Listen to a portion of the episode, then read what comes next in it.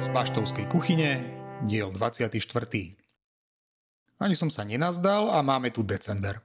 Ja vám však v dnešnom podcaste zhodnotím novembrový baštovský program. Kým sa k nemu dostaneme, šéf X referuje nejaké infošky z našich hrncov.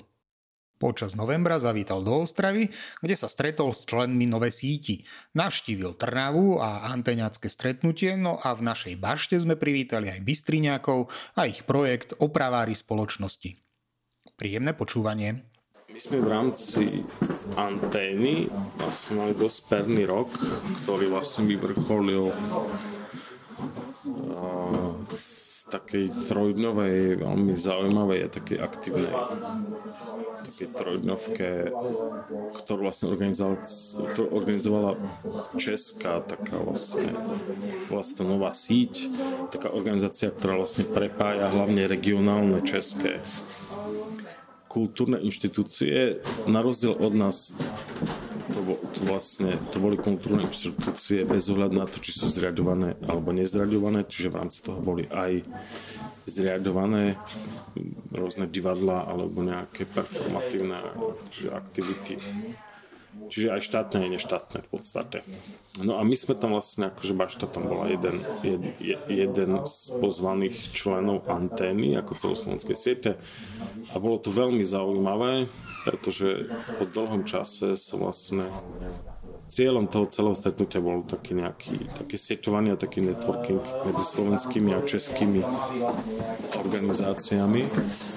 A teda my sme mali vlastne takú aktívnu akože možnosť sa reálne zoznámiť a reálne diskutovať so všetkými členmi tej českej novej siete, ktorí vlastne tam na to stretnutie prišli a, a bolo tam fakt veľa neviem, spolu nás bolo slovenských a českých možno okolo 50 organizácií, ktoré, ktoré tam 3 dní vlastne trávili čas spolu, debatovali, diskutovali a hľadali možno nejaké spoločné preniky do ďalších rokov, do ďalších období. A čo nášho šéfika zaskočilo počas ostraváckého stretnutia? Väčšina organizácií, alebo možno aj všetky české organizácie, ktoré tam boli, prevažne fungujú priestoroch, ktoré sú kompletne zrekonštruované zo strany štátu. To je jedna veľká, jeden veľký rozdiel a druhý veľký rozdiel bol ten, že že každá z tých českých organizácií v podstate môže rátať a aj ráta s, s každoročným či, veľ, či veľkým alebo menším, ale s každoročným príspevkom od mesta, od kraju alebo od štátu, čo je vlastne asi druhý obrovský rozdiel medzi nami ako baštou, ako centrami na Slovensku a medzi, medzi českými organizáciami, ktoré tam sú. Možno sa teda v blízkej budúcnosti dočkáme aj spolupráce s našimi bratmi Čechmi. Uvidíme.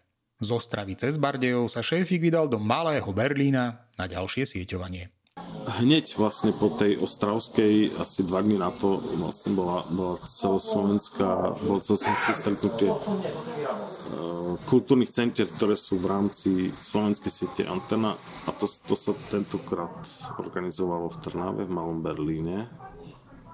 No a tam sa vlastne tam sa vlastne riešili naše zmenila sa vláda to bol vlastne jeden z hlavných bodov, že, že zmenilo sa tým pádom aj ministerstvo kultúry a, a teda, a teda, to všetci vieme, ako to momentálne je.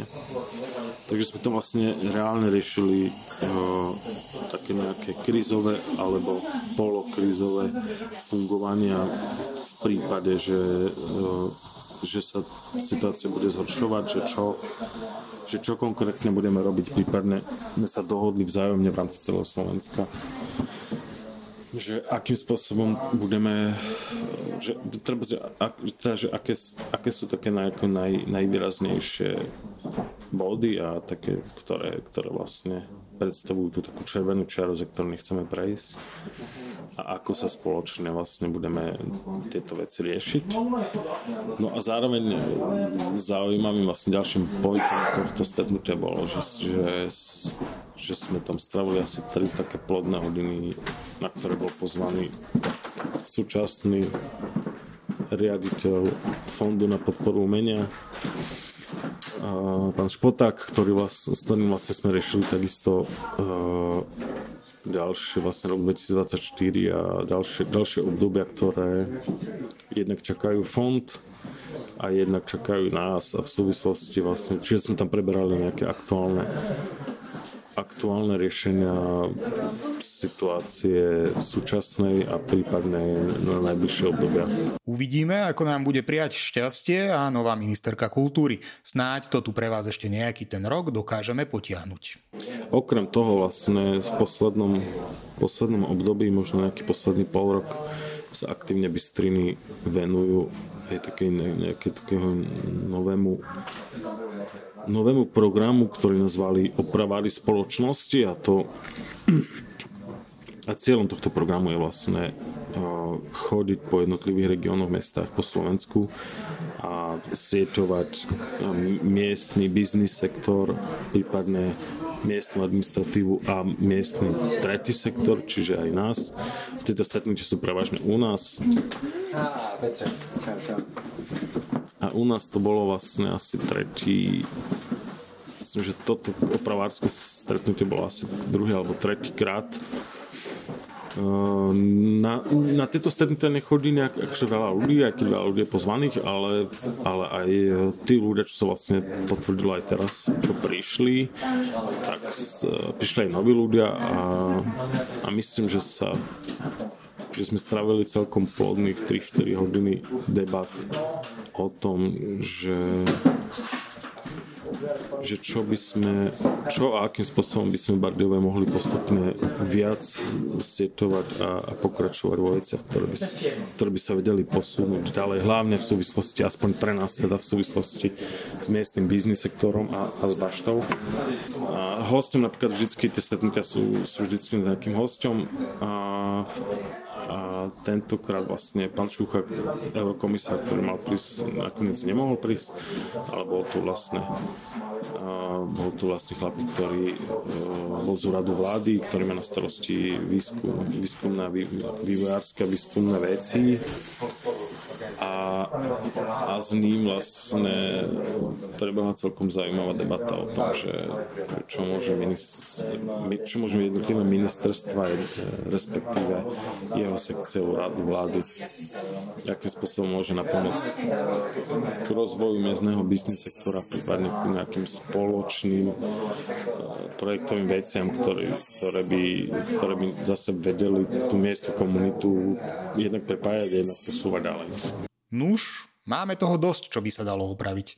Nie len v našej spoločnosti, ale aj v bašte. Toľko z našich aktuálnych hrncov, poďme na novembrový program. Náš kamarát Michal Smetanka doviezol do bašty dve parádne výstavy. Obe boli venované Rómom. Jedna historickým remeslám, ktorej autorom je Maňo Štrauch, druhá o významných súčasných rómskych ženách. Viac o výstavách prezradí v rozhovore so šéfikom Michal Smetanka.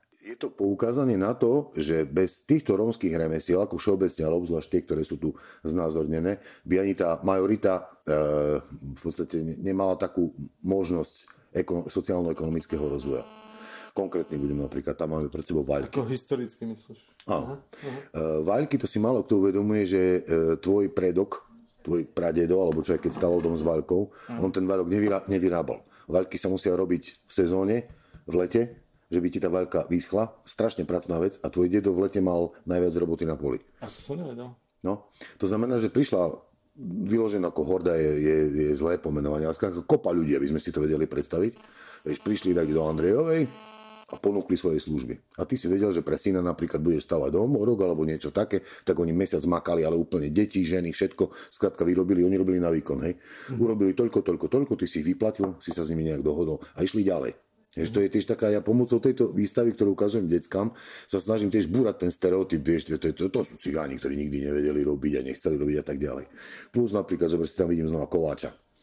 Uh, kovácké remeslo tohto druhu veľmi vážna vec, pretože napríklad mesto Bardejov, tak ono muselo mať niekoľko svojich kováčov, pánskych. Ne, akože to boli páni majstri a oni kuli brány, čo možno vlastne komponenty e, do kostolov a tak ďalej. No ale tvoj pradedo na dedine, on potreboval podkuť konia, klinec, drumbľu, hej, drobnosti. No a on keď mali z 20 km za pánskym kovačom do Bardejova, ne, nefungoval internet pochopiteľne, takže on povedal, teraz nemám času, že by som ti ukul 20 klincov, tak mal smolu. Ale oni vlastne chodili ako partia po, pojazné prevádzky kovácké, že ona prišla znova do dediny, jednoducho nakula, obospodarila vlastne všetko, čo bolo treba a už keď nasytila jednoducho tú, tú poptávku, tú potrebu, išla ďalej. Hej? To znamená, tak, takto fungovali rómske remesla. A tiež vlastne také no, tzv. špinavé roboty, ak tam znova vidíme hrobára napríklad, hej, to, tak to väčšinou na dedinách mali.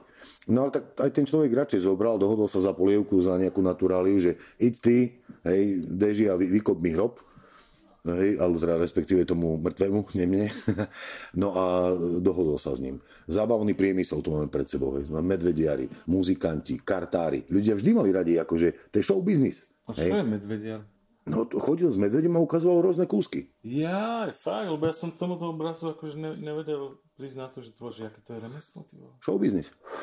Show business. Vieš, lebo tak, my pozeráme dneska telku a všelijaké programy a neviem, ideme na koncert rokový alebo punkový, alebo to je jedno. Chceme sa zabaviť. Na toto ľudia mm, tiež chceli aj kedysi. No a tá zábava bola trošku iného druhu. Že nielen taký, že sama komunita sa dokázala zabaviť, ale prišiel niekto ako Kauklíš, jak je to v Čechách, alebo ako je, že... No a oni poskytovali tieto veci. Takže to sú napríklad sezónne práce, tak jak teraz. Hej, že jednoducho ty si na žatvu potreboval viacej robot, a nielen ty, celá dedina, cel, celé okolie potrebovalo vlastne nájomných robotníkov na túto chvíľu. Hej, tak jednoducho prišla partia ľudí a oni to zmýlili. To znamená, že ten taký romantický alebo komunistický a už než taký nacionalistický pohľad na vec je často skreslený. V našom prípade to také, že druhú polovicu výstavy tvoria vlastne ženské romské osobnosti. To síce už není Manuštrav, ale to sú vlastne základné to sú vlastne fotka a základné info o... Áno, áno. A to sú všetko súčasné ženy? Ako... Áno, áno. Je, je to viac menej taká um, tiež pekná motivačná výstava, ona je stará, hádam, ja neviem, 5, možno 6 rokov. Áno, tak nejak. A, ale uh, je, je veľmi pekná, uh, ja som to rád ukazoval našim deckom na základnej škole, keď tam chodili, Kozerova, pretože vlastne tie romské dievčatka, keď vidia, že si pána, že to je normálne špičková svetová huslistka, napríklad ja poslankyňa Národnej rády, alebo neviem čo. Čo viete, no, u, u, vôbec u rómskych detí, alebo teda, nie že u rómskych, z, z tých vylúčených komunít, to je jedno, že či sú to Vietnamci, alebo Černosi, alebo to je jedno. Hej, ale v našom prípade Romovia. Mm-hmm. Uh, že to decko máš problém zmotivovať. Ale ešte toho chalana, jak tak zmotivuješ. Hej? Či už na remeslo, či bude šofer, alebo ja neviem čo. Hej, ale tie dievčatka, oni predsa len zostávajú v takom tom závoze, hej, tom genderovom, že tak v tom lepšom prípade budem dobrá gazdinka u muža, ktorý bude šofer nejakého týráku napríklad. Hej. No a toto tie decka môžu vidieť, že áno, rómska žena môže byť úspešná ako, ako akákoľvek iná žena. Hej. Aj november patril u nás divadlu. Veronika pre vás vyspovedala dvoch členov divadla Houže o predstavení Babička a tri výkričníky. Dobre, máme tu november a začiatkom tohto mesiaca k nám zavítalo divadlo Houže, ktoré u nás nie je prvýkrát. Ja mám toto divadlo veľmi rada. S predstavením Babička a tri vykričníky.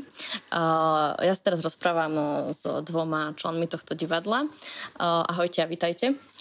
Ahoj, ďakujem za pozvanie. Ste to nacvičili, čo? Spontánne. Povedzte, prečo babička má tri vykričníky? Aha, uh, no jednako sme najskôr samozrejme nevedeli, ako sa to celé bude volať, s tým máme najväčší problém. A potom sme si uvedomili, že o čom to vlastne celé je.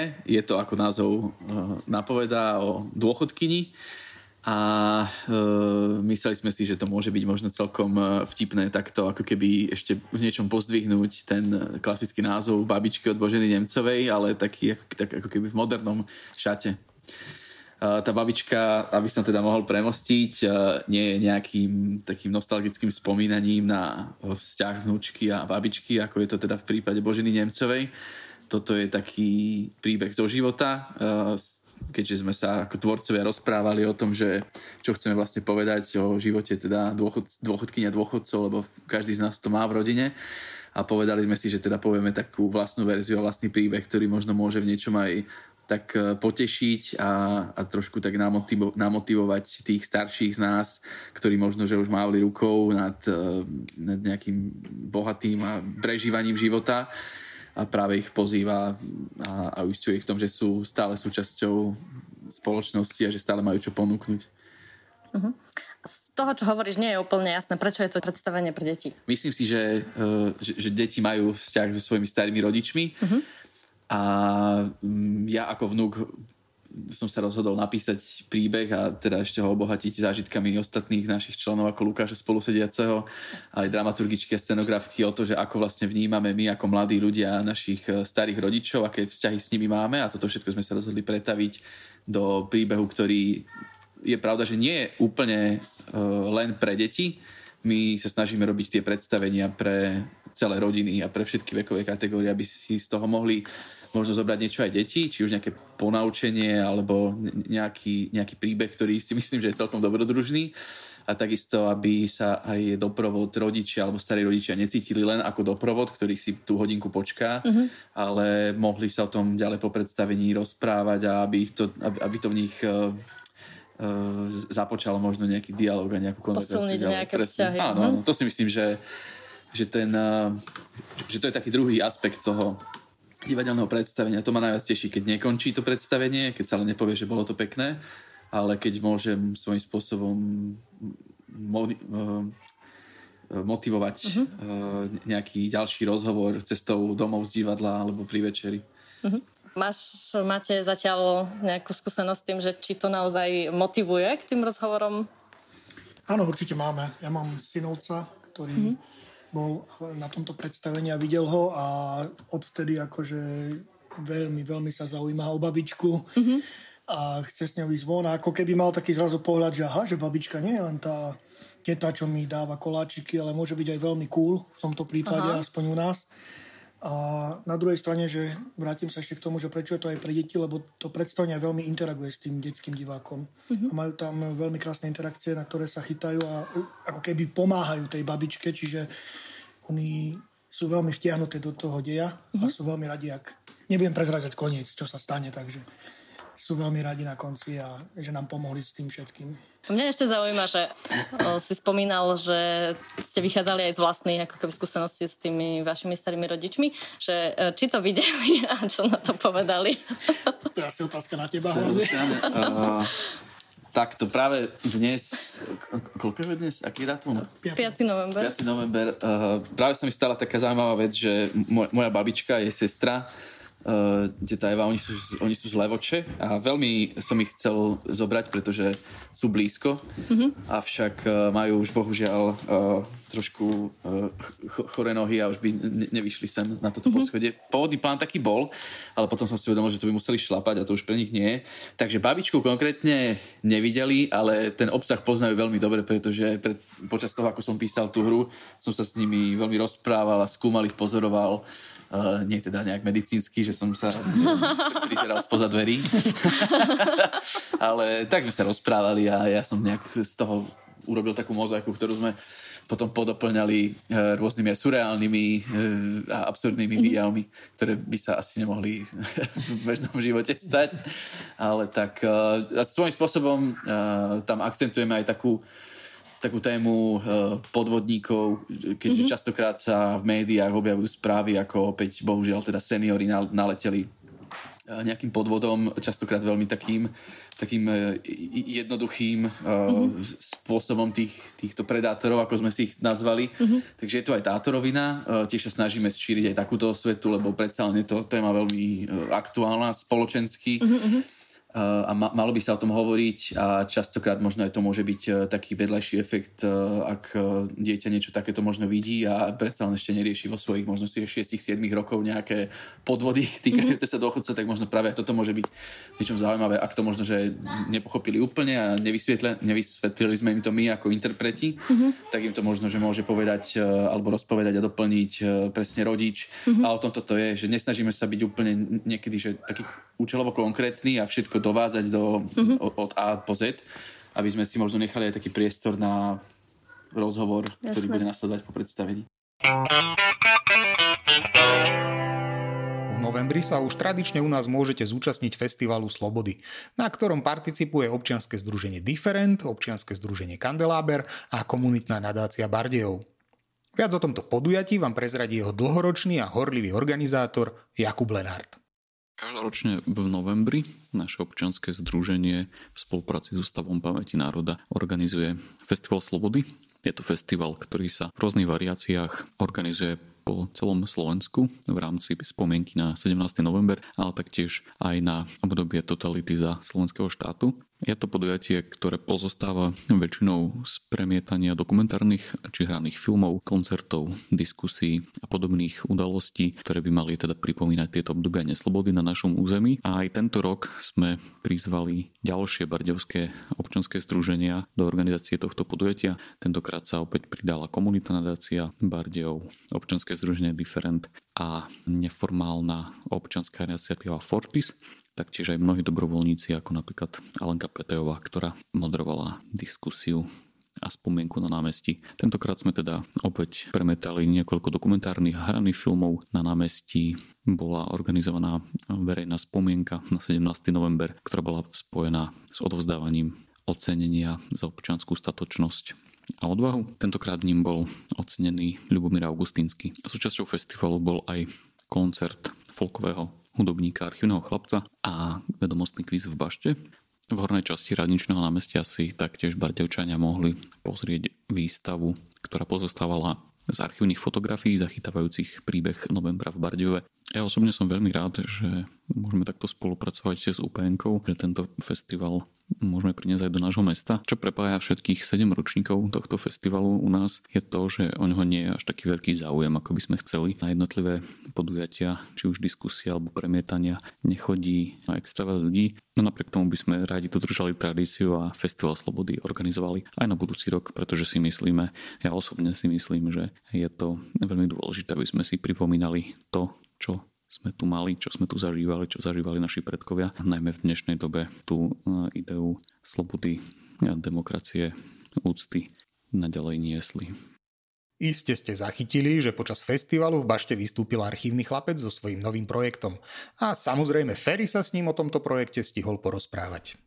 Pozdravujem poslucháčov podcastu Bašty. E, s novým albumom zatiaľ dobre. E, momentálne sme na takom mini jesenom turné. Včera sme hrali v Rožňave a dnes sme veľmi radi, že môžeme naživo zahrať e, pesničky z albumu Bela Makina tu v Bardejove. Tešíme sa z toho. No a jak vy dva ste sa dali dokopy? My sa poznáme od nás, Kuto Anomárie pochádza z Kuto Typovec a my sme sa hrali spolu v kostole v zbore. Ja som hral na gitaru, ona spievala, tam myslím, sme sa stretli. Áno, alebo neviem, asi tak to nejako no. začalo. A ešte stále hráte v zbore? Už veľmi málo. Teraz je také utlmené, mm. ale ja to tak vnímam, že stále. ale keď sme dlho nehrali, tak neviem, však sa to aj to čakám, že sa to zobudí zase jedného dňa. Takže tak. No to je zaujímavé, čo, čo A okrem tohto koncertu vás čaká v blízkej dobe ešte nejaké koncerty? Uh, áno, ale väčšina tých koncertov už je z druhej strany roka potom. Tak tam máme rozdebatované, roz, rozjednané, niektoré už máme potvrdené, tak sa tešíme. Zase mm, my veľmi radi hráme, ale z druhej strany radi hráme na pekných miestach, také keď bášta, tak eh, nechcem povedať, že sme boli nejaký prieberčivý, ale, ale sme radi, keď je to tak uh, nejakej obojstrannej spokojnosti tej koncerty. Takže, uh-huh. takže tak. Tento album je niečo, že vy dva ste sa dali dokopy.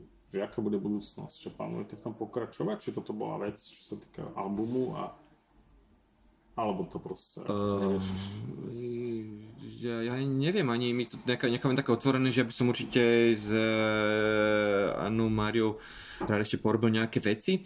Ale momentálne neviem, tam ešte tá moja imaginácia ako keby nesiaha, že čo bude za týmto albumom. Ja už som začal robiť aj nejaké ako, nové veci, alebo sa tak už tak ako trošičku e, obchytávam si aj tú budúcnosť, ale, ale ja to tak vnímam určite áno, ako neviem, ako ona bude chcieť, ak sa bude cítiť na to, ale ja to vnímam tak, že hej, že ja by som bol veľmi rád, keby ešte aj do budúcna sme niečo porobili spolu.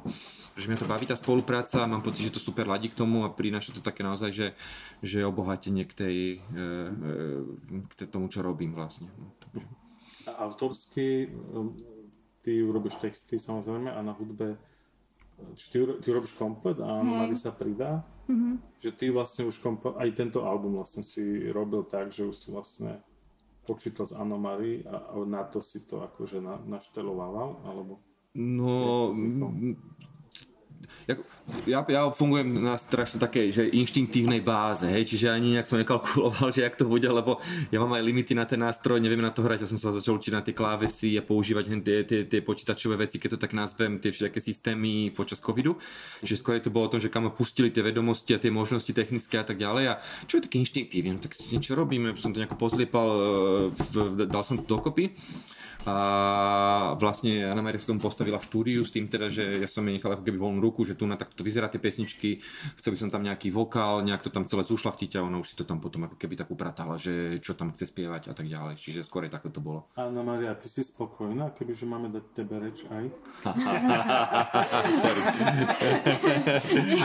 ja, ja až tak rada takto rozprávam, ale hej, akože áno, som veľmi spokojná. Akože bol to pre mňa šok, keď mi Richard poslal prvé nahrávky, že fúha, že toto je naozaj veľká zmena, ale ako sa mi to dostalo do ucha, tak som si oblúbila tie pesničky a Hej, a že v tomto je, je to úplne super, že mi naozaj Richard dáva takú voľnú ruku, že skôr ma tak pozbudzuje, že kľudne môžeš ešte viac do toho dať niečo svoje. Tak, My sme spolu už hrali aj predtým, aj vlastne na západáku, že niekedy niektoré koncerty už ona sa mnou Anna Maria spievala, čiže to taká tiež si vnímala, že ten, tie ďalšie pesničky budú možno nejaké folkové, čiže v tom asi bol, bol ako veľký rozdiel, hej, naproti tomu albumu mm. predtým. No.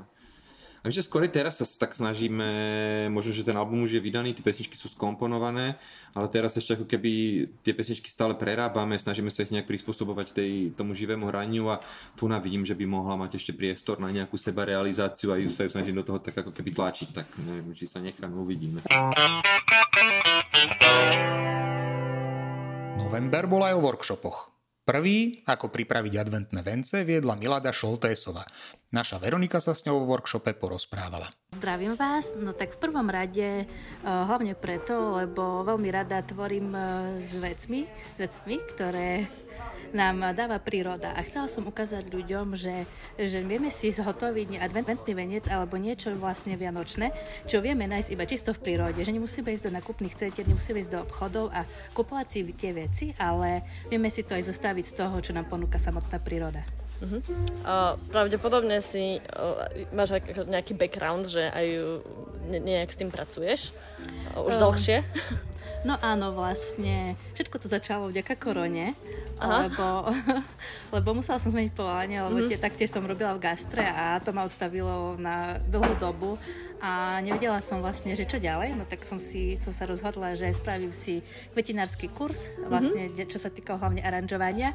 A hneď už počas toho kursu sa mi podarilo zamestnať v kvetinárstve a potom tak postupne to už jedno na druhé na seba nadviazovalo a stále mi bolo ľúto, že keď som videla, že ako sa robí s tými kvetmi, že niekedy bolo veľa toho odpadu a som si hovorila, že dá sa to aj inak, že dá sa to robiť aj takto, že by toho odpadu bolo menej. A tak som začala tvoriť zo sušených kvetov, lebo tie viem, že vydržia aj dlhšie uh-huh. a dá sa s nimi spraviť toho oveľa viac ako len kytice.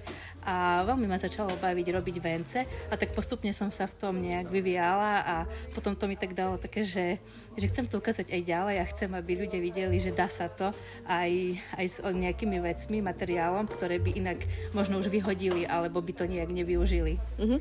A majú ľudia záujem o takéto veci? Čím ďalej e, viac, tak áno. Niekedy to bolo také, že chceli väčšinou živé, aby to vydržalo čo najdlhšie, ale čím dlhšie to robím, tak aj tým viac vlastne sa rozširuje to povedomie o tom. Aj ľudia si zhaňajú také veci, ktoré im vydržia dlhšie a potom zistí, že aj tie sušené kvety, e, e, sušené kvety nemusia vyzerať nudne, nemusí to byť iba sivé zelené farby, že vie to byť aj pekné farebné a potom už vlastne tiež už javia ten záujem, hej, že, mm-hmm. že vlastne už im to nerobí taký problém, už to nevideli iba také, že, že, je, to, že je to niečo fadné, ale mm-hmm. už, už akože, hej, už Hej. No hovoríš, že ľudia majú záujem o to, čo im vydrží dlhšie a o, teraz o, na tomto workshope ste pracovali so živými o, rastlinami, že? Áno, áno. Robili sme so živými, ale tak je to všetko vlastne kompostovateľné, alebo dá sa to nejak zužitkovať, uh-huh. že vedia si to potom rozobrať, tú čečinu vedia akože dať uh-huh. do kompostu. Nevzniká odpad. Áno, nevzniká uh-huh. odpad, že vlastne ten základ sa dá použiť ďalej, ten drôtik vedia tiež potom využiť uh-huh. a tie kvety všetky tam boli vlastne sušené, neboli to kupované, bolo to všetko zbierané zo zahrady, alebo tiež pomaranče nasušené, mm-hmm. nakrájané, takže bolo to také, že, že vedia si to mm-hmm. ešte mhm. potom druhotne niečo z toho mm-hmm. využiť. A vydrží ten venec, keďže je zo živých rastlín, ten advent? Vydrží, vydrží. Hlavne, keď ich majú nejakých uh, takých chladnejších podmienkach. Mm-hmm. Ja odporúčam určite držať ten veniec aspoň do toho adventu niekde na balkóne alebo v chladnejších priestoroch, aby potom celý ten advent vydržali na stole alebo tak niekde, kde je teplejšie, lebo veď ľudia si radi zatopia už tak ešte do krbu, aby to mal takú atmosféru. No. Tak potom už to vydrží tých 24 dní určite. Prezradím, že to bol tvoj vlastne prvý workshop, ktorý bol takýto verejný. Vedela by si dať nejaké možno odporúčanie, že ľuďom, ktorí si sami nejak robia takéto veci? Áno, tak bola tu moja premiéra, veľmi som sa toho bála, že ako to dopadne. A určite im odporúčam, že by vlastne si ten materiál nachádzali v prírode, to je akože to gro, ale uh, dôležité je, že by vlastne išli v jednom smere, že keď si robia ten uh-huh. veniec, aby v podstate nešli zo strany na stranu, aby celý veniec si robili v jednom smere a v podstate aby sa tam nebali kombinovať, že nemusí to byť iba mhm. čisto uh-huh. v Čečine, môžu tam použiť čokoľvek, čo doma nájdu. Uh-huh a môžu to byť aj nejaké plody, môžu to mm-hmm. byť nejaké ozdobky, čo majú a nevedia čo s nimi, takže dá sa A vlastne to. venec už je nie len záležitosťou uh, adventu, ale o, vence sa už robia aj na akože celoročná ozdoba, Áno, že? dajú sa vyrobiť celoročné vence, veľkonočné, vianočné, alebo iba také letné, jarné, že uh-huh. veľa, veľa to vidím aj vo farbách, že celú jeseň mi išli takéto žlté, oranžové uh-huh. a v podstate také tie sušené s pampasmi a teraz už vidím, že už to prechádza do tej čečiny a potom zase to príde zase tých slamienkov a také uh-huh. skôr zelené viary a tak sa to stále opakuje. Druhý workshop sme zorganizovali spoločne s Hornošarišským osvetovým strediskom. Účastníci sa mohli naučiť tancovať rusínske párové tance pod vedením Vlada Michalka. No, pozdravujem všetkých poslucháčov. Uh, my sme veľmi dobrí kamaráti s Marekom Sabolom z, z Osvety a um, akože učili sme teda na viacerých podujatiach spoločne, čiže sa poznáme veľmi dobre a uh, oslovil ma, či by som teda mal záujem prísť do tohto priestoru. Ja som nadšený vždy, lebo hm, som bol jeden z ľudí, ktorý zakladal tanečné domy na Slovensku a obzvlášť takéto priestory mi veľmi lahodia, takže som sa potešil, no a dohodli sme si termín a je to za nami, takže fajn, teším sa z toho. Večer bol venovaný rusínskym párovým tancom. Skús trochu vysvetliť našim poslucháčom, že čo sú to vlastne za tance. No ako asi všetci vieme, tak Rusini sú národnostná menšina, žijúca e, prevažne v severovýchodnej časti Slovenska, odkiaľ máme zaznamenané aj tance a piesne z rôznych obcí. Najznamejšie sú asi Kijov, Jakubany, Šemetkovce, Šariské Jastrabie. No a my sme tentokrát našli do obce, z ktorej sa tance ešte nevyučovali na tanečnom dome, uh, rovné pri Svidníku, no a venovali sme sa párovým tancom, krutivým tancom už takého novšieho štýlu, takže to boli, uh, medzi ktoré patria polky, valčiky, mazúrky a podobne. No a my sme sa venovali polkovým tancom, strofickým, takým zábavovým, veľmi vhodným pre ľudí, ktorí uh, predtým vôbec netancovali, alebo aj tancovali, ak to sa zabaví, takže to je hlavnou myšlienku ako keby uh, tanečných domov. Na tieto workshopy už si teda spomínal, že môžu prísť teda aj ľudia, ktorí nikdy predtým netancovali. Je to určené širokej verejnosti, alebo je to nejakým spôsobom fokusované? No, uh, vlastne myšlienkou tanečných domov to hlavnou je vrátiť naspäť ľudový tanec speva hudbu obyčajným ľuďom, odkiaľ, kde to vzniklo. Hej? Lebo vlastne pôvodne to vzniklo v tom prírodzenom prostredí, ešte keď chodili ľudia v kroji, tak to oni vlastne žili a uh, sa to vytratilo, ostalo, to len v scenickej podobe. No a my sa prostredníctvom tanečných domov a obdobných podujatí snažíme vrátiť naspäť ten, uh, tú ľudovú tradíciu. Čiže áno, je to zamerané z môjho pohľadu primárne na lajkov, ale patrí to samozrejme všetkým a z obľubou chodia na tanečné domy aj e, súboristi, čiže členovia folklórnych súborov. Ale primárne sa zameriavame na lajkov, na ľudí, ktorí majú, my ich nazývame, že milovníci, to znamená, že nemusia byť e, teda folkloristi, nemusia byť bývali členovia alebo členovia folklorných súborov, ale ľudia, ktorí majú vzťah e, k ľudovej piesni a tancu, takže mm, sú, je to pre všetkých naozaj. Na workshope robila hudobný doprovod e, ľudová hudba, ľudová hudba Čerhovčan. Ako sa ti s nimi spolupracovalo? Tak ja už som párkrát s nimi spolupracoval. Je to mladá kapela, dosť pôsobí, má, akože sú plní načenia a, a robia to dobre. Čiže tá spolupráca bola veľmi dobrá a aj v Bašte mimochodom je veľmi dobré, uh, dobrá tá akustika, nepotreboval som ani ja, ani oni uh, uh, ozvučenie, takže to pôsobilo veľmi prirodzene a znelo to ako si ja predstavujem, že teda kedy mohlo znieť v tých priestoroch, kde prebiehali zábavy, voľa kedy na deninách, takže tá spolupráca bola veľmi dobrá a mám z toho veľmi pekný zážitok, verím tomu, že aj ľudia, ktorí navštívili tanečný dom. Nuž a koncom mesiaca ste si mohli prísť aspoň virtuálne pocestovať motorkou po Indii. Marek Slobodník sa zastavil v bašte aj s kopou fotiek a príhod o jeho cestách. No ja si myslím, že to veľmi dobre dopadlo. Veľmi dobre. No vlastne však už teraz asi aj každý taký tvoj večer dobre dopadne, ne? Mm, hej, posled, posledné roky, dobre. Skúšam aj také malé mesta, alebo kde som nebol, alebo dlho nebol, ako mm-hmm. napríklad tu, ale aj skúšam aj také, kde som nikdy nebol. Napríklad Skalica, Rimavská sobota, neviem čo všetko, Rožňava. Aj tie dobre fungujú. Že, tak už si to... známa postavička zase, ne? Ja neviem, ako ja to tak neberem. ale je to možné. Kedy bola vlastne tvoja prvá cesta? Taká veľká 2010, čo sme šli na pionieroch do Kazachstanu. To bola že veľká prvá, ale prvá skutočne bola 2008 okolo Slovenska. Uh-huh. Uh-huh. A okolo Slovenska to si šiel na pionieroch? Na pionieroch, no. To bolo po škole, po strednej, nemali sme prachy a chceli sme sa voziť na motorkách a jediná motorka za vtedy 5000 korún, čiže 170 eur s papiermi bol pionier, takže Dá sa teraz pionier kúpiť vôbec ešte? Dá, ale potrebuješ aspoň tisíc eur. Minimálne. Takže keby som teraz možno mladý po škole, tak by som možno mal inú motorku, no kto vie, ako by to bolo. Asi najlacnejšiu by som si takú zháňal, ale jasne. pionier už není najlacnejší. Jasne, jasne. Máš, máš vlastne aj, že doma, že si robíš nejakú zbierku kvázi, alebo niečo? Že motorky, auta? Mm-hmm, ako, nie je to ani moc zbierka, lebo všetko jazdí, ale mám v garáži pár pionierov, také tie typy, že 555, 20, 05, 21 a také akože mám vzťah nejakým veteránom, aj Tatran mám jeden. Mhm. a tak z každej motorky dačo, lebo ja som jazdil aj enduro, motocross, takže mám aj také endurové motocrossové. A aj triál, mám teraz, teraz sme začali triál trošku s chalami jazdiť, akože to sa učíme iba a aj cestné, rýchlejšie, takže akože tými motorkami dosť žijem, že... A to bolo aj predtým? To bolo vždy. Aha, to, to bolo vždy. Čiže vlastne to nebola náhoda, že si vybral takúto že te, také témy.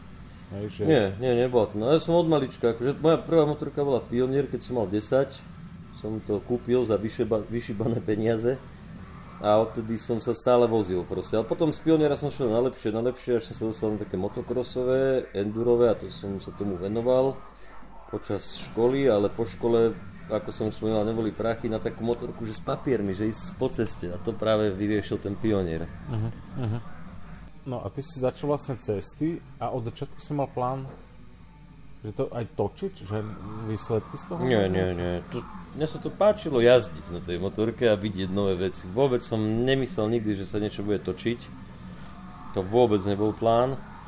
A ani takýto, že nejaké prezentácie robiť, alebo čo to absolútne som nevedel, že niečo také sa dá robiť. Proste uh-huh. iba tak sme šli aj do Kazachstanu, lenže Kazachstan vtedy šiel s nami aj kamoš Stano a on to vtedy fotil. On bol taký, že akože ho bavilo fotiť, mal dobrú zrkadlovku na tú dobu a urobil nejaké fotky a potom sme prišli domov a žili sme normálnym životom. Mm, nejak ľudia o tom nevedeli až tak. Akože pár ľudí o tom vedelo, ale nie veľa. Možno som mal dve takéto tri prezentácie niekde v takom klube, že som niečo o tom povedal. Ako to ma bavilo, len nejak som to neriešil, že by som to robil viac. Jasne.